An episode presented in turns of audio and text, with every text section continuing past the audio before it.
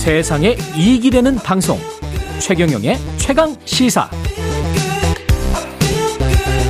네, 오늘은 뭐 소비자 특집 같기도 하고요. 예. 예, 은행 소비자 관련해서 금리 올라가면서 서민들 이자 고통이 지금 이만저만이 아닌데 은행권은 또 역대급 실적이다 이러면서 성과급 퇴직금 뭐 10억 원 가까운 퇴직금을 줬다는 이야기가 들리고 있고 대통령도 이게 뭐냐 하면서 비판을 했습니다. 금융정의연대 김득기 대표 나와 계십니다. 안녕하세요. 예, 반갑습니다. 예. 은행들이 지난해 돈 많이 벌었습니까? 엄청 벌었죠. 엄청 벌었습니까? 예. 그러니까 오죽하면 예. 윤석열 대통령이 예. 저보다도 더 센 발언을 하셨거든요. 예. 돈잔치 예. 한다. 예. 그 공공재다 은행은. 예. 뭐 저희들 같은 경우는 돈잔치라고 저희들도 좀 말하기는 부담스러워서 네. 성가급 잔치, 배당 잔치. 뭐 이렇게 이야기를 했댔는데 예. 작년 한 해 4대 은행이 벌어졌던 이자 수익만 하더라도 18조 9천억 중에서 12조가 12조. 4대 은행이 그랬고 이게 2조 원의 은행들만 증가된 금액이고요. 예. 이 4대 은행을 다 가지고 있는 4대 금융회사, 음. 지주회사들이 벌어들였던 데- 돈이 15조 8천억. 그러니까 작년보다 작년 대비 9% 증가를 했습니다. 작년 대비 9% 9%. 증가. 그러니까 지지난해 대비 9% 예. 증가. 전년도 대비. 예, 전년도 대비 예, 9% 예. 증가를 했는데 저희들 뭐 하는 이야기가 이 코로나 이후에 계속 금리 인상기라서 지금 당연히 오를 것이었대. 예. 그 이전에는 금리가 그렇게 안 올랐는데도 불구하고 코로나 때부터 오르기 시작을 해서 음. 역대 최, 최대 실적이라고 했거든요. 예. 그럼 올림픽 신기록 기록 작성하듯이 매년 하면서 성과급은 좀 올라가는 방향. 예. 아까 퇴직금 한 10억 이야기 하셨는데 예. 10억을 받는 분은 없는 거고요. 10억 가깝게. 예. 이게 저희들도 한번 계산을 해봤는데 퇴직금 같은 경우에는 법정 퇴직금이라는 게 있지 않습니까? 네. 내가 근무해서 나갈 때 받아야 할 퇴직금. 원래 퇴직금. 플러스 희망 퇴직금이 한 3년치를 줘요. 아. 그럼 연봉으로 따진다면 한 4억이 최대 희망 퇴직금이 나오고 4억. 예. 이게 법정 퇴직금에서 7억, 6억이 나오려고 하면 아. 40년을 근무를 하더라도 안 나오거든요. 근데 한 7, 8억 정도는 받았다. 그, 그것도 나오, 합쳐 가지고 하면 최대로 많이 받는 사람이 한 7억 정도 나올 수는 있을 것 같은데 예. 은행권은 아픔이 있는 게 어. 저 미- IMF 터졌을 때 그리고 미국발 금융위기가 왔을 때 음. 퇴직금 중간 정산을 다 시켜버렸어요. 음. 그러니까 정산을 안 하신 분들 같은 경우에 시작을 한다 하더라도 연봉 1억 2천 예. 월천 받는 사람이 30년 근무해도 법정 퇴직금이 3억밖에 안 되거든요. 예. 그러다 보니까 좀 퇴직금은 과한데 예. 성과금은 좀 과도하게 올라가고 있죠. 아. 이게 왜냐하면 보통 200%에서 시작을 했다가 예. 작년부터 300%가 넘기 시작했고 음. 올해는 400%까지 이제 나오는 것도 나오다 보니까 음. NH 농협 같은 경우가 400%를 처음 최초로 돌파를 400%라는 거는 연봉의 400%예요? 그러니까 월 받는 예, 월 그러니까 월급의 400%? 기본급의 400%니까 기본급의 400%? 한 500만 원 받는 과장급들 따지면 한 2천만 원 정도 되죠. 연말에 예. 쏠쏠하겠습니다. 쏠쏠할 정도가 아니고 자동차 하나가 나오지 않습니까? 예, 그러네. 근데 예. 그 문정열 대통령이 분노했던 것들은 국민들의 부- 분노한 지점들을 정확하게 알고 음. 검사적 발언으로서 더 세게 돈잔치다, 금융공공재다, 음. 공공재다 이런 표현을 하신 것 같은데 예. 이게, 이게 우리가 삼성전자가 1000% 받는다고 해가지고 배는 아파하고 그렇죠. 부러워는 하더라도 네. 분노는 하지 않지 않습니까? 예. 근데 은행권의 성과급에. 대해서는 음. 분노가 지금 일어나는 게 내가 고객 돈으로 장사를 하는 거니까 사실. 고객 돈으로 장사도 했지만 예. 내가 낸 더 낸 대출 대출금 이자가 그렇죠. 종잣돈이 돼서 미천이 되어서 예. 퇴직금 성과급 잔치에 살- 활용이 되니까 예. 국민들 입장 특히 금융 소비자 입장에서는 음. 분노를 넘어 배신감까지 느끼고 있는 거죠. 예. 지금 한 3% 이상 올랐거든요.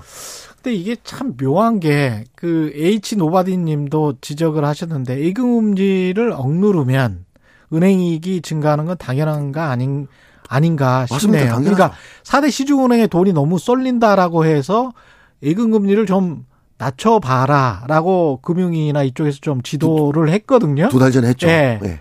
그리고 이제 리스크 있는 부동산 PF나 이런 거는 또 막아봐라라고 했단 예. 말이죠. 그러면 이제 은행 입장에서 만약에 반론을 편다면 그 리스크 있는 자산들이나 이런 거는 또 막아봐라고 했고 예금 금리는 저축은행들이나 다른 쪽에서 제대로 이제 대출을 못 하고 저 돈 순환이 안 된다고 해서 예금 금리는 좀 내리라고 했고 그러면 우리는 어떻게 장사하란 말이냐 이제 이렇게 또 이야기를 할 거란 말이죠. 그 이야기만 하는 게 웃으면서 했죠. 아.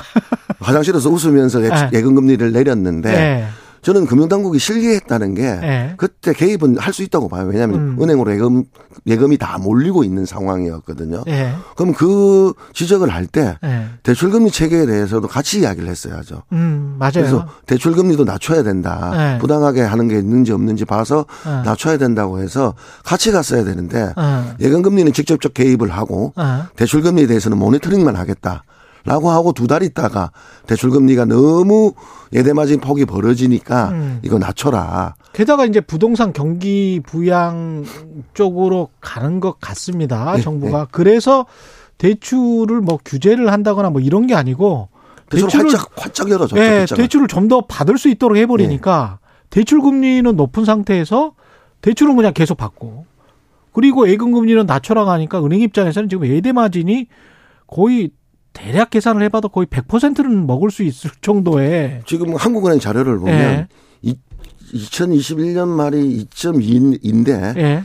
작년 12월 기준으로 보고 올해까지 1월까지도 예. 2.5가 나왔거든요.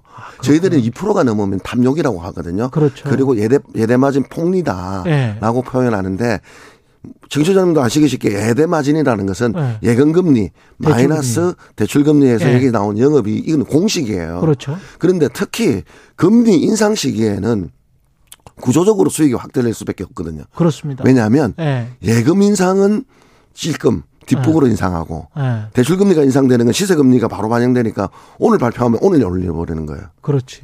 그러면 이 갭의 차이, 구조적인 차이에 기간이 6개월 정도 걸리니까요. 보통. 예, 6개월은 아니고 한 1주에서 2주, 1주에서 3주 2주. 이렇게 가는 거고 네. 그 사이에 얻었던 네. 이익들이 은행이 만약에 하나은행 같은 경우 한 3조 예. 당기 순이익을 올렸는데 예. 이렇게 1억을 정도가 구조적인 수익으로 나올 수 있죠. 아. 은행들 입장에서 보면 횡재한 것이고 직원 개인으로 표현한다면 이건 불로소득인 거잖아요. 그러니까 일주일씩 계속 이렇게 이연된다는 거잖아요. 아니 아니 그냥 금리 인상 시기에는 네. 3조를 이 단기 순이익이 아, 났을 금리 때는 인상 시기에. 내가 아무것도 안 해도 그래요. 구조적으로 1조의 이익이 난다는 거죠. 아, 근데 이, 이거를 어떻게 그 규제나 뭐 이런 걸로 할 수가 있습니까? 아무리 은행이라고 저는 있다고 보고 있고요. 어떻게 할 수 있습니까? 뭐 윤석열 대통령이 공공재 발언을 하셨는데 네. 그건 전 한 발 더 나갔다라고 이제 보고 있고 네. 저희들은 공공성이라고 이야기를 하고 있고요. 음.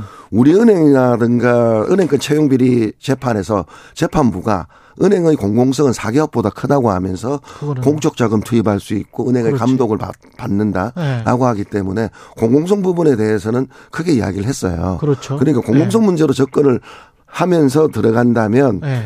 저는 적정 이윤이라는 부분도 이제는 나올 수 있다고 된 거죠. 아 적정 이윤을 제시를 하는 거예요? 우리 계속적으로 이야기하는 거죠. 그러니까 네. 예대 맞은 폭은 2%는 넘지 마라. 최대 2%. 예, 예, 예. 어. 이게 저는 뭐 1.5가 적당하다고 보는데 예. 2% 이상 넘지 마라. 어느 정도 가이드라인을 만들면 그러면 은행들이 다 2%에 맞추는 거 아니에요, 또? 맞출 수도 있죠. 예. 그러니까 맞추면 거기에 따라서 은행 단기 순이익이 얼마인지를 예. 또 따져야 되는 것들이고 예. 그리고 대통령실에서 발표한 거 보면 산정 체계를 갖다가 확실히 하겠다는데 어. 저 아직도 부족한 부분이 저희들은 많다고 보고 음. 있거든요. 대출금리 산정 체계에 대해서는 저 세상에 지금 고- 공개되지 않는 가상금리에 그 예금 보험료가 우리가 대출자가 부담했다 음. 납득이 되십니까? 지급 준비 예치금을 우리가 대출자가 부담을 했어요. 그렇죠. 작년까지 예. 법정 비용으로 아니 미국 같은 경우에 왜 또 대출자만 책임을 지는 게 아니고 대출 능력을 제대로 평가 못했다고 해가지고 언더워터가 네. 나면 집이 만약에 부도가 나서 대출금이 더 많으면 그거 포기하고 그냥 나와버리면 끝이거든요. 끝이죠. 근데 한국은 그런 제도는 없어요. 아예. 아직은 없죠. 끝까지 달아가지고 네. 죽을 때까지 그 부채는 채권 추심한단 말이죠. 채권 추심을 하게 돼 은행이. 있죠. 그러니까 은행에 관한 책임은 또 안 묻는 이상한 구조이기 때문에 그건 그 책임은 가- 저는 당연히 물어야 된다고 생각을 하고 있고요. 예. 그래서 은행의 공공성이 있기 때문에 대출 금리에 대한 부분들은 규- 산- 산정 체계가 합리적인지 더 들어다 봐야 된다는 거죠. 음. 그러니까 최소한 시- 올해 1월부터는 긋기로 안 했거든요. 예. 그 은행 보험, 그러니까 예금 보험료, 이거 음. 예금보험공사에 갖다 내는 돈인데, 음. 그 다음에 지급준비금, 이거는 뺐어요. 그게 5년간 두 개 은행에 걷어들었던 돈이 3조 5천억입니다. 어. 그리고 지금 대통령의 말 한마디로 사회공헌기금을 확대할 것 같아요. 사회 사회 공헌기금. 예, 예. 예. 그럼 이거는 민주당 정부의 이익 환수 제도거든요. 예. 그때는 저 국- 국민의힘이 반대했어요. 그게 지금 대통령 말하니까 이런 식으로 가는데 예. 저는 이 돈을 사회공 공헌기금으로 상생금융 좋다 이겁니다. 예. 그런데 근본적인 문제는 이 폭의 수익을 거둘 수 있는 곡들이 적정한지에 대한 감시를 해야 된다는 거죠. 음. 그래서 아까 적정이면 말씀하시는 거예요. 교육세를 지금 우리가 부담하고 있습니다. 저는 교육세는 예. 수0.02% 정도 되거든요. 예. 수익자가 내야죠. 어. 은행이 내야 되는 게 맞다. 이렇게 보여지고 있는 거고요. 그러네. 중앙은행에서 발권을 해서 그거를 사실상 아주 거의 뭐 이자가 없는 상황에서 빌려가지고 그거 가지고 또 고객들 돈 모아가지고 영업을 하고 있는 것이기 때문에 다른 기업들하고는 좀 다릅니다. 사실. 그래서 여당이다 야당이다 무슨 여러 가지 대책을 내놓고 있는데 예. 음. 저희들은 한 3년째 줄고차게 요구하고 있습니다. 예. 마진율 공개해라. 마진율을 네. 공개해라. 지금 사실은 지금 국민의힘이 집권하자마자 예대 마진 공시를 비교하고 시작을 했어요. 예. 이건 일정 정도 영향을 준다고 생각을 했는데 음. 무색해졌죠. 왜요? 예대마진 금리 폭 2.5로 확대되는 거 봤을 때는 아, 그렇기 때문에 결국은 핵심은 마진율이 공개가 되어서 예. 그다음에 기, 기존 가산금리에 있는 세부 항목들이 공개가 되어서 음. 저희 같은 사람들이 이게 적정한지에 대한 감시 판단을 해- 판단을 하게 해서 할수 있어야 된다. 은행들이 과도하게 마진을 이루는 데들에 대해서는 금융 소비자들이 심판하게 만들어야 된다. 저는 그렇게 보고 있습니다. 금융정의연대 김득희 대표였습니다. 고맙습니다. 예, 감사합니다.